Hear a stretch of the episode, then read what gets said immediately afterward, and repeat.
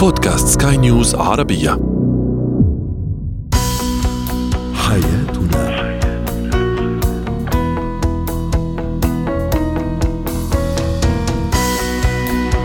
مستمعينا الكرام، أهلا بكم معنا إلى حياتنا، فضاؤكم اليومي الذي يعنى بشؤون الأسرة وباقي الشؤون الحياتية الأخرى، والذي يمكنكم الاستماع إليه عبر منصة skynewsarabia.com/podcast وباقي منصات سكاي نيوز عربية الأخرى. أيضا شاركونا عبر رقم الواتساب 009715618886223. معي أنا أمال الشابة. اليوم مواضيعنا ستكون كلها من وحي العيد، وبمناسبة العيد السعيد عاده الله علينا جميعا بالخير والسلام والمحبة والصحة يا رب.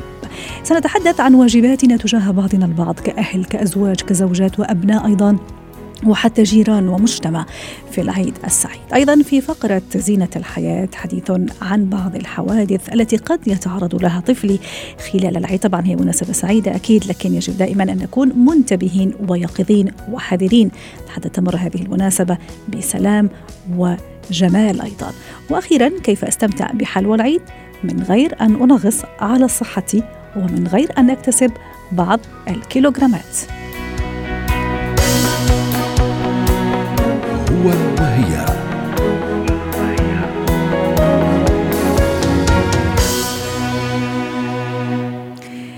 للعيد بهجة وإشراق، كيف نعيش أجواء العيد وكيف نؤدي واجباتنا أيضا كأباء وأزواج وأمهات وأسر أيضا ومجتمع في هذا العيد السعيد. للحديث عن هذا الموضوع رحبوا معي بدكتور هاني الغامدي، المحلل النفسي والمستشار الأسري والاجتماعي والتربوي، ضيفنا العزيز من جدة. يسعد أوقاتك دكتور هاني. اليوم الكلام عن العيد وعن البهجة وعن الفرحة، رغم أحيانا ممكن في بعض الخلافات، في بعض الاختلافات، في عائلات أو أزواج مطلقين، لكن هذا لا يمنع من أن نؤدي واجباتنا كل واحد تجاه الآخر، وكأباء وأمهات كما قلت وأزواج وزوجات. أهلا وسهلا بك سيدة أمال، وكل عام وأنتم بخير. أنت بصحة وسلامة، ينعاد عليك. بارك الله فيكم وعليكم بالخير يا رب. سيدتي، الرسول المصطفى صلوات الله والسلام عليه والسنة والحديث حددت أن هذه هي أيام فرح، يجب أن نفرح، يجب أن نصنع الفرح. بمعنى أنه في مناسبة مثل مناسبة العيد يجب أنه أنا أتخلص من كل ما هو عليه الأمر الموجود والمتعلق بسفاسف الأمور يا أمال. كثير من المواقف قد إنها بحكم التفاعلات الحياتية، أنا أتحدث ما بين زوج وزوجة، ما بين زوج وزوجة وأهل، صح. أختي، عمتي، خالتي، جيران. يا أحبتي، ما أجملها من فرصة إنه إحنا كده بالبلدي نطيح الحطب. الإنسان يحتاج إلى موقف وإلى مناسبة عشان يعيد ترتيب أفكاره. هل يعقل يا أمال وكل من يسمعنا اليوم إنه أنا أحمل الضغينة أو زعلان من شخص وأفضل أشيل ملف هذا الشخص جوا صدري، سواء كان زوج أو زوجة أو أقارب أو معارف، وأفضل شايلها وعندي مناسبة جميلة زي هذه مطلوب مني إنه أنا أفرح فيها؟ طب أنا ليه ما زلت، آسف للكلمة، بعدم ذكائي، بلاش أقول بغبائي، إنه أنا ما وجدت الاستفادة من هذه المناسبة إنه أنا أطيح الحطب كده زي ما بيقولوا وأزعلها برسالة. يا سيدتي، كل عام وأنت بخير. حتى لو بيني وبينه مشكلة أو بيني وبينه أمر أو بيني وبينه ضغينة أو بيني وبينه موقف، فرصة إنه إحنا نريح صدورنا نحن، لأنه أنا ما زلت شايل ملف هذا الشخص جوا صدري، وبالتالي بكل أسف قاعد أطحن مع ملف سين وعين من الناس، وهم قد يكونوا نايمين الليل الطويل ومش جايبين خبري. ولكن هي فرصة أنه أريح صدري أنا، وأيضا أكسب الأجر من الله كمن يعني يرمي في عيونهم المن، وهو رماد الرماد حق الحرق. يعني معناته أنه هذا أمر عظيم في الدين، بأنه أنا أبادر وأطيح الحطب، أنسى الموضوع وأسلك الأمور لو جاز التعبير بالخير، عشان راحة صدري وكسب الأجر من قبله. جميل. وأنا حضيف أيضا تساؤل، يعني معقول أيضا أنه أنا في العيد وممكن مطلقة أنا والزوج أو أنا والزوجة وأحرم الأولاد وأحرم أحد الأطراف من أنه مثلا يعيد على أولاده، أو العكس صحيح، الأولاد يعيدوا على أبوهم أو على أمهم، لا لشيء لأنه أنا منفصلة عنه أو منفصل عنها مثلا؟ أو هل يعقل أنه أنا منفصل أيضا عن الزوجة وما أشتري مثلا الأولاد ثياب العيد ولا أفرحهم في العيد؟ هل هذا يعقل؟ والله حتبكيني يا أمال.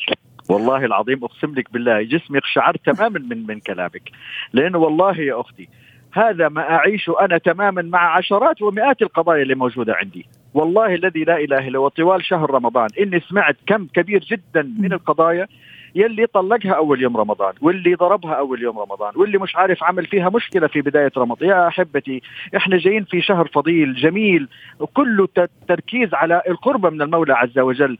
هل يعقل زي ما تفضلتي يا أمال نتنصل من المعاني الإنسانية وأحمل هذه الضغينة في هذا الوقت؟ احذروا يا أحبتي، وهذا أمر نفسي خطير جدا يا أمال وكل من يسمعنا اليوم، احذروا أن يكون هناك رابط شرطي في مواقف سلبية ضمن مناسبات معينة. يعني جاء بداية رمضان، عندنا عيد، عندنا يوم ميلاد، عندنا مناسبة اللي هو موعد الزواج، عندنا يوم ولادة، عندنا لا نتمشكل فيها، لأنه الرابط في اللاواعي سيبقى طوال العمر.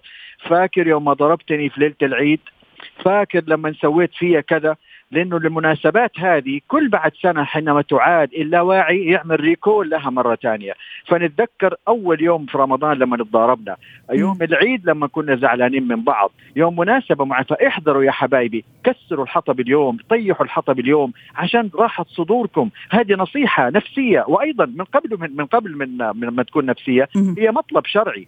فنكون نعيش بذكاء يا أمال ونستغل الفرص عشان نعرف إنه هذه المناسبات هي اللي ممكن تعدل من كثير مما هو موجود داخل صدورنا بحماقتنا أحيانا أو سذاجتنا أو جهلنا. إذن اليوم نحن نوجه النصيحة لكل من يسمعنا، هذه مناسبة جميلة، طيح الحطب، جرب يا أخي، جرب يا أختي اليوم بأنه أنت تترك هذا الأمر لله.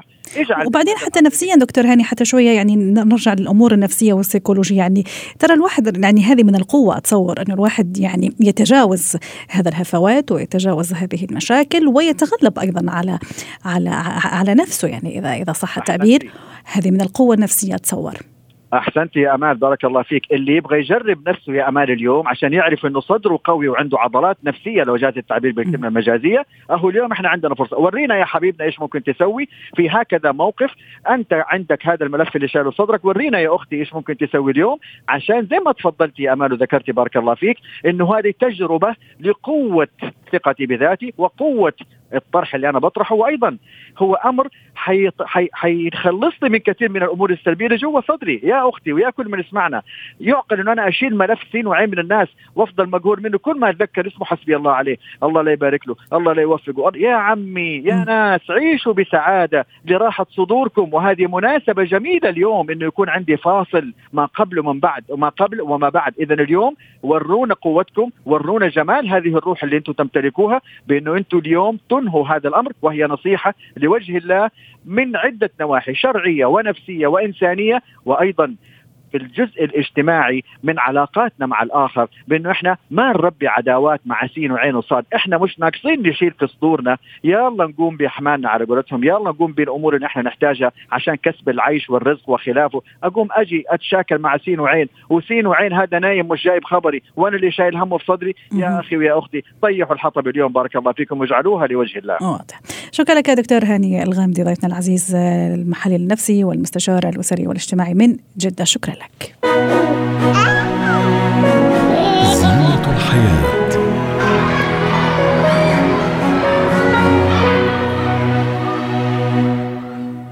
وحتى أيضا هذه المناسبة تكون سعيدة على الأولاد أيضا وعلى الأطفال، ومناسبة من غير حوادث. اليوم سنتحدث عن أبرز الحوادث التي قد يتعرض لها الطفل خلال العيد السعيد وترخص هذه المناسبة. رحبوا معي بدكتور أحمد عبدالعال، استشاري طب الأطفال. يسعد أوقاتك دكتور أحمد، وعيدك مبارك سعيد ينعاد عليك وعلى كل أحبابك ومن عز عليك. ممكن العيد كما قلت يعني ممكن رح نغفل أحيانا، لأنه في كثير ناس ضيوف طالعين رايحين جايين علينا، ممكن لحظة من اللحظات قد نغفل وتحدث المشكلة وتحدث الكارثة لا سمح الله. اليوم الحديث عن بعض الحوادث أو أهم الحوادث التي ممكن طفلي قد يتعرض لها في لحظة غفلة مني أنا.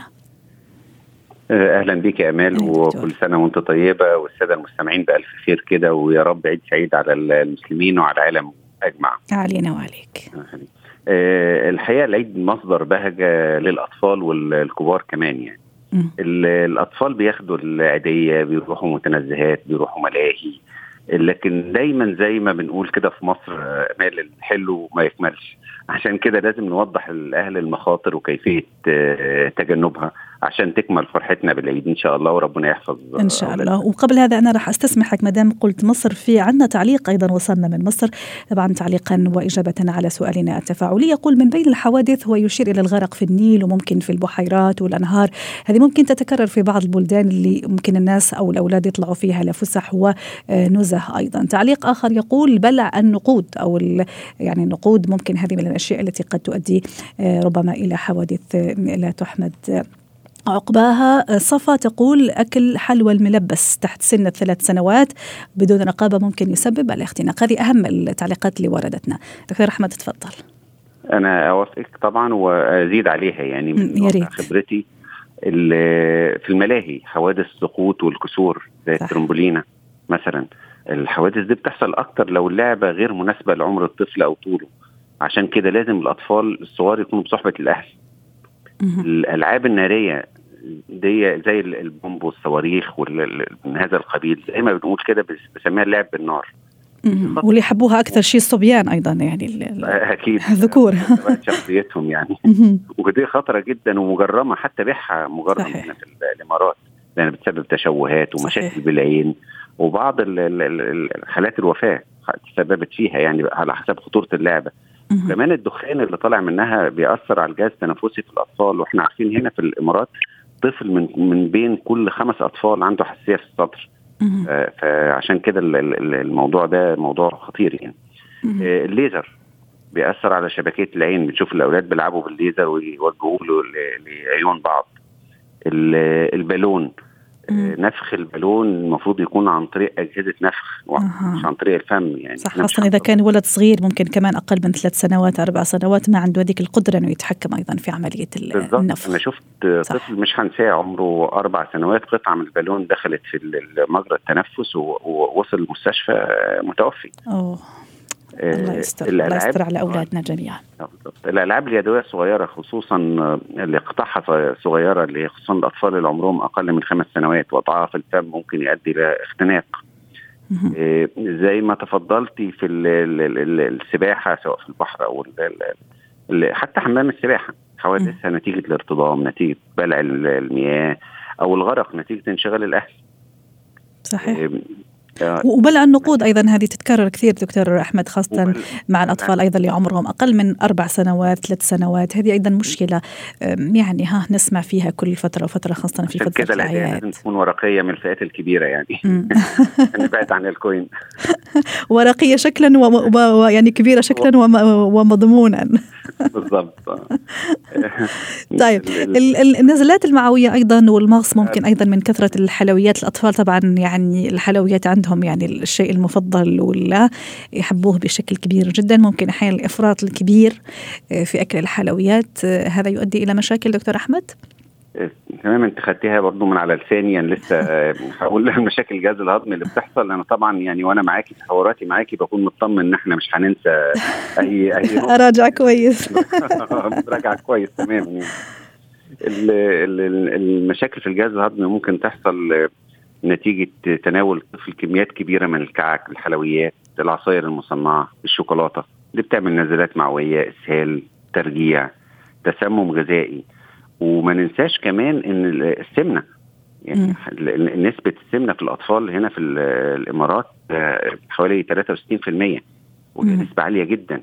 وكل الحاجات اللي ذكرناها من كحك وحلويات وعصائر مصنعه وشوكولاته وبتيفور، كل الحاجات دي فيري هاي كالوري. على فكره هذا موضوعنا بعد شوي، كيف اكل حلوى العيد من غير ما يعني احمل يعني كوارث في صحتي وفي السعرات الحراريه وفي الوزن. ادعوك للاستماع لها اذا كنت من المهتمين طبعا بزياده الوزن وناوي تاكل كثير حلويات في العيد. مهتمه بس مش ناوي اكل كثير ان شاء الله. طيب دكتور احمد، مدام حكينا على بعض ممكن الحوادث، في اسعافات اوليه كذا ممكن تفيدنا بها حتى نتفادى الأسوأ، وتكون فترة العيد كما قلت يعني فترة هادئة وفيها يعني بس يعني الأشياء الجميلة. فرضا مثلا الطفل لا سمح الله ابتلع قطعة نقود، شو ممكن الإسعافات الأولية اللي يعطيها له؟ أنا الأول هقول يعني نقي أولادنا إزاي، يعني إحنا مش عايزين نوصل لهذه الدرجة. صحيح. عدم السماح للأطفال بمغادرة المنزل لوحدهم، الأطفال الصغيرين. الحرص على تناول الوجبات الرئيسية في البيت فترة العيد والبعد عن الوجبات السريعة. عدم الإكثار زي ما قلنا من الكعك والشوكولاتة والحلويات. في الملاهي لازم الطفل يكون بصحبة الأهل، ولازم صح. كمان اللعبة تكون مناسبة لعمره والطول واتباع التعليمات، لأنه أحيانا نشوف، معلش سامحني دكتور أحمد، هذه أيضا فرصة حتى نوعي الناس، نشوف أحيانا خلاص مدام ابني اللي عنده عمره 5 سنوات مع أخوه اللي عمره 11 أو 12 سنة خلاص بالنسبة لإليه هو في أيدي أمينة، لكن لا، في الحقيقة هذا اللي عنده 11 و12 سنة هو أيضا محتاج للشخص يكون رقيب عليه. تمام، لسه طفل ولسه مخه لم ينضج. صح. الأطفال اللي بتعاني من أمراض زي الصرع وأمراض القلب في ألعاب كتيرة ما تناسبهمش، فلازم الأهل ياخدوا بالهم من الجزء ده. لازم نتجنب التجمعات في زمن كوفيد، وكلنا تعلمنا إزاي طرق الوقاية في خلال الفترة دي. من الحوادث اللي شفتها كمان حوادث السكوتر، الطفل يكون لابس الخوذة ويكون عامل حسابه ويكون لبسه مناسب. الأطفال اللي بيلعبوا بالبطاريات الصغيرة بتاعة الألعاب ويغيروها لوحدهم، دي لو جت في الفم ونزلت دي فيها مواد كيماوية ممكن تعمل برفوريشن، أو ممكن يعني تخرق الامعاء أو المكان اللي وقفت عنده. المسدسات، الألعاب اللي فيها خرز، ودي شفت إصابات في العين وممكن تيجي كمان في التنفس بتاع الطفل. الحاجات دي كلها مهمة جدا بالنسبة، يعني إن شاء الله عشان ربنا يحفظ أولادنا ونكمل فرحتنا بالله. طيب يا دكتور، حتى نختم على خير أيضا، الإسعافات الأولية، في شيء مثلا حاب تتوقف عنده، مثل ما أنا سألت قبل شوي مثلا النقود، هل في إسعافات لازم أعطيها له إذا مثلا دحرج، إذا وقع كذا سريعا حتى لما نوصل للدكتور يعني تكون الأمور يعني حتى يعني ما تتفاقم الوضع؟ يعني لو في شيء في فم الطفل وإحنا شايفينه كويس ممكن نطلعه بالراحة، إنما لو مش شايفينه كويس أو لداخل شوية ما ينفعش إن إحنا نحط صباعنا من غير ما نشوف ونحاول نطلعه، لأن ده ممكن يزقه للداخل ويعمل أكتر اختناق للطفل. نكون حريصين في الجزء ده. لو طفل وقع أو في شك في كسر لازم نثبت الجزء ده قبل ما نروح للطبيب. طول ما احنا ماشيين في الطريق نثبت الجزء اللي احنا شاكين في كسره. لو في كدمة ممكن نحط تلج عليها. بيكون في اختلاف على حسب طبعا نوعية الإصابات كتيرة جدا جدا. الحاجات اللي في العين لازم نغسل العين كويس. الطرق اللي هي بلع المية، طبعا الإسعافات الأولية في حالة الغرق وكده لازم احنا عارفين ازاي نحط الطفل وازاي نضغط على صدره عشان نطلع المية اللي جواه ويستعيد تنفسه. فالموضوع ده بيكون على حسب نوع الإصابة. وأهم من كل هذا زي ما تفضلت حضرتك دكتور أحمد، الانتباه ثم الانتباه ثم الانتباه، ودايما يكونوا تحت عيوننا الأطفال، حتى مو فقط في العيد، يعني في كل المناسبات، لكن ما دام العيد يعني حاضر. فاليوم حبينا نحكي عن الحوادث اللي قد تحدث في فترة العيد. شكرا لك دكتور أحمد عبدالعال ضيفنا العزيز من أبو ظبي. جمالك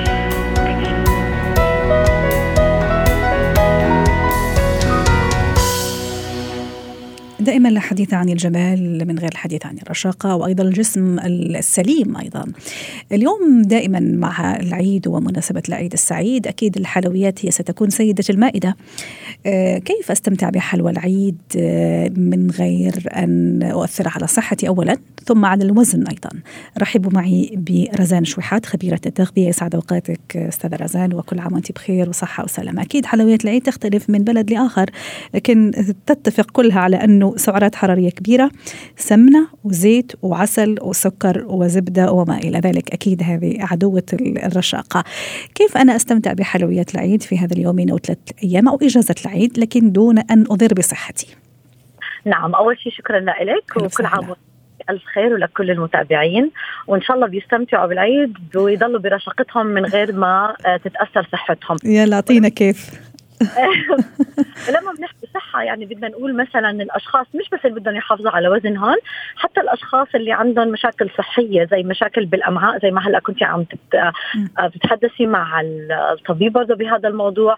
بنفس الوقت الأشخاص اللي عندهم سكري، الأشخاص اللي عندهم كوليسترول، يعني ما بدنا تنعكس عليهم. فبنبدأ أول شيء شو بنقول إنه نتذكر إنه العيد مش يوم واحد، عنا 3 أيام. يعني مو ضروري إنه أنا بهذا اليوم بس أتناول وجبة العيد الدسمة وأتناول برضه كل أنواع الحلويات اللي بتتقدم، وخاصة للأطفال من سكريات وحلويات وأشياء فيها نسبة سكر كمان كتير عالية.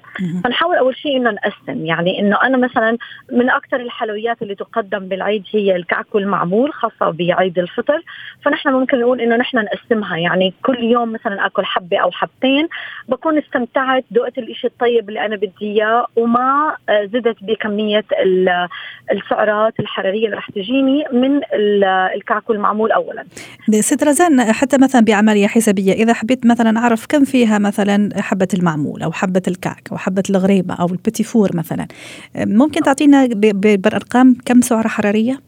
طبعا هلا هي بتختلف طبعا من نوع لآخر حسب طريقة تحضيرها، فبتتراوح مثلا بالكعك والمعمول الاشياء اللي فيها الجوز والفستق الحلبي بيكون فيه اكتر سعرات حراريه، فبتوصل تقريبا 300 سعره حراريه للحبه. بينما الانواع التمر مثلا بتكون اقل شوي بس بيكون فيها سكر اكتر، فممكن تكون 250 سعره حراريه. طبعا مره ثانيه بقول بيعتمد حسب حجم الحبه وحسب نوعيتها، لكن بالافرج بنقول 250 سعره حراريه لكل قطعه. والمكونات بتفرق، مثلا الاشخاص اللي عندهم سكري بنقول لهم يحاولوا يخففوا من التمر، المعمول التمر لانه فيه سكر اكثر. اذا عملنا كعك بجوز او بفستق حلبي ما نحط جواته سكر، يعني حتى نخفف برضه كمان من كميه السكر. وهي النصيحه الثانيه للحلويات برضه، انه مش بس نحن شو نتناول انما شو بنقدم، ونكون نحن البدايه نقدم لهم اشياء فيها سكريات اقل، فنحاول انه ما يكون السكر كتير كميته جوا الكعك والمعمول.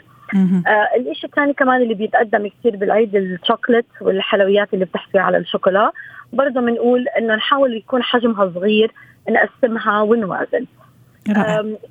الشيء الثاني كمان زي ما قلنا السكريات والسعرات الحرارية ما حتيجي بس من الحلويات إنما الوجبة الدسمة. فإذا أنا كنت بعرف إنه أنا حابب أتناول قطعة الكنافة بعد الغداء أو قطعة الحلويات بعد الغداء، بحاول إني أخفف من وجبتي شوي حتى أترك مجال لبعض من السعرات الحرارية والسكر والدهون من الحلويات اللي أنا عم بتناولها. إذا نحكي من ناحية نفسية كمان في شغلة كثير مهمة ودايما بنبه مراجعيني عليها، إنه المايند سيت، يعني أنت كيف طريقة تفكيرك بيوم العيد. كثير ناس بيكونوا خلص أنا برمضان ما كنت عم باكل، كنت ملتزم بهدول 3 أيام بدي أكل كل إشي وبعد العيد برجع. هاي تفكير كثير خاطئ، لأنه إذا أنا بترك لعقلي المجال إنه أنا بدي أكل كل إشي بس رح أترك لعقلي المجال وللشهية أكثر إني أنا أتناول كل إشي. بس إذا أنا بس بفكر بطريقة مختلفة إنه أنا بدي أستمتع بالعيد، بدي أتناول حلويات بس بالشكل المعقول، رح تكون أكيد الانعكاس على الكمية اللي بتناولها أقل بكتير. طب سيدة رزان، مدام القصة كمان هي شوية يعني لعبة عقل زي ما تفضلتي زي ما أشرتي قبل شوي، موضوع الرياضة مثلا كيف رح يكون يعني في هذا الإجازة العيد، كيف رح أيضا أعمل هذا التوازن، موضوع الأكلات الأخرى أو الوجبات الأخرى، حتى أيضا لما أكل أنا يعني وجبة غدا مثلا منيحة وكويسة فيها كل السعرات الحرارية، فأتصور أني ما رح كثير يعني أكثر في الحلوى، يعني كيف ممكن يكون التوازن؟ طبعا هلا انا بفضل انه هذا يكون التفكير، اني اذا انا تقلت بالغداء او بالوجبه ما اكمل بالحلويات اكثر. هلا برضو اشيين بركز فيهم بالرياضه، اول شيء ما يكون في الاعتقاد السائد انه انا باكل قطعه زياده اليوم عشان احرقها بالرياضه. صح، انا اليوم يعني خبصت فعادي راح اعمل 20 دقيقه زياده مثلا على المعتاد، ممكن احرق السعرات الحراريه اللي اخذتها. طبعا نحن بنعرف انه لحتى نحرق يمكن 100 سعره حراريه بدنا نكون مشينا على الاقل ساعه مشي سريع، فإحنا ما حنحرق كل اللي تناولناه، هذا أولا. ثانيا نحن ما بدنا الرياضة بس لتعادل اللي نحن عم نتناوله، نحن بدنا الرياضة لتحسن من صحتنا، لتحسن من لياقتنا، لتعمل لنا شيبينج للجسم، وبنفس الوقت تحرق لنا الدهون. بس إذا كنت بس عم بستعملها لأكل أكتر بكون ما استفدت أبدا من الرياضة اللي أنا عم بعملها حتى أحرق السعرات الحرارية. وبالنسبة للتوازن بالأكل كمان، مثلا ممكن أنا أستغني عن العصائر أو عن السكريات اللي موجودة بالمشروبات الغازية على الأقل، حتى أسمح لأنه مثلا أكل قطعة حلو، يعني بدل من كاس العصير مع الغداء خليني أشرب مي علشان أقدر هال 120-150 كالوري أو سكريات اللي عم بخدها من العصير أحطها بالحلويات. فهون بيصير التوازن أو الاستبدال الصحيح للطعام اللي أنا عم بتناوله كمان. جميل. وعلى ذكر الاستبدال أيضا، في بعض الناس أيضا لما تشوفي في يعني طاولة العيد يعني أو الحلويات أيضا ممكن راح يضيفوا شوية مكسرات، شوية الفواكه المجففة. هل هذا تحل مكان الحلوى مثلا قصدي كسعرات حرارية إذا بدي أيضا أوازن؟ نعم، هلأ بتحل وما بتحل. هقول لك ليه. لأنه بتحل من ناحية واقعية، لأنه أكيد سعراتها أقل، المكونات اللي موجودة فيها صحية. لكن أنا دايما بخاف من شغلة كتير مهمة، إنه في ناس بيقنعوا حالهم إنه أنا رح آكل اليوم تمرة وما بدي آكل شيء. ونحن طبعا نعرف إنه خلال شهر رمضان كنا عم نتناول تمر كتير، لكن بتضل عينه على الكعكة، فهو بصفي ماكل مكسرات وماكل تمر ولسه بعقله بده كعك وبيرجع بياكل أكتر، فهون بتصير كمية كتير أكبر. لا، أنا بنظري العيد بيجي مرة بالسنة، كل هالكعكة والمعمولة اللي بنفسك واللي أنت بتستناها من العيد للعيد، ما تأكل التمرة اللي أنت عم تأكلها كل يوم، بس كون متوازن. مش ضروري أكل 5 حبات كعكة معمول، أكل حبة أو حبتين، تاني يوم أكل حبة. أنا مرات دايما بقولهم إذا بتسميني بدي أقدم أطيب وصفة كعكة معمول خلي حرارية عنده وما تاكلوها من أي محل ثاني. شكرا لك رزان شويحات خبيرة التغذية ضيفتنا العزيزة، وكل عام وانت بخير. ختام حلقة اليوم من حياتنا، شكرا لكم على اللقاء. حياتنا.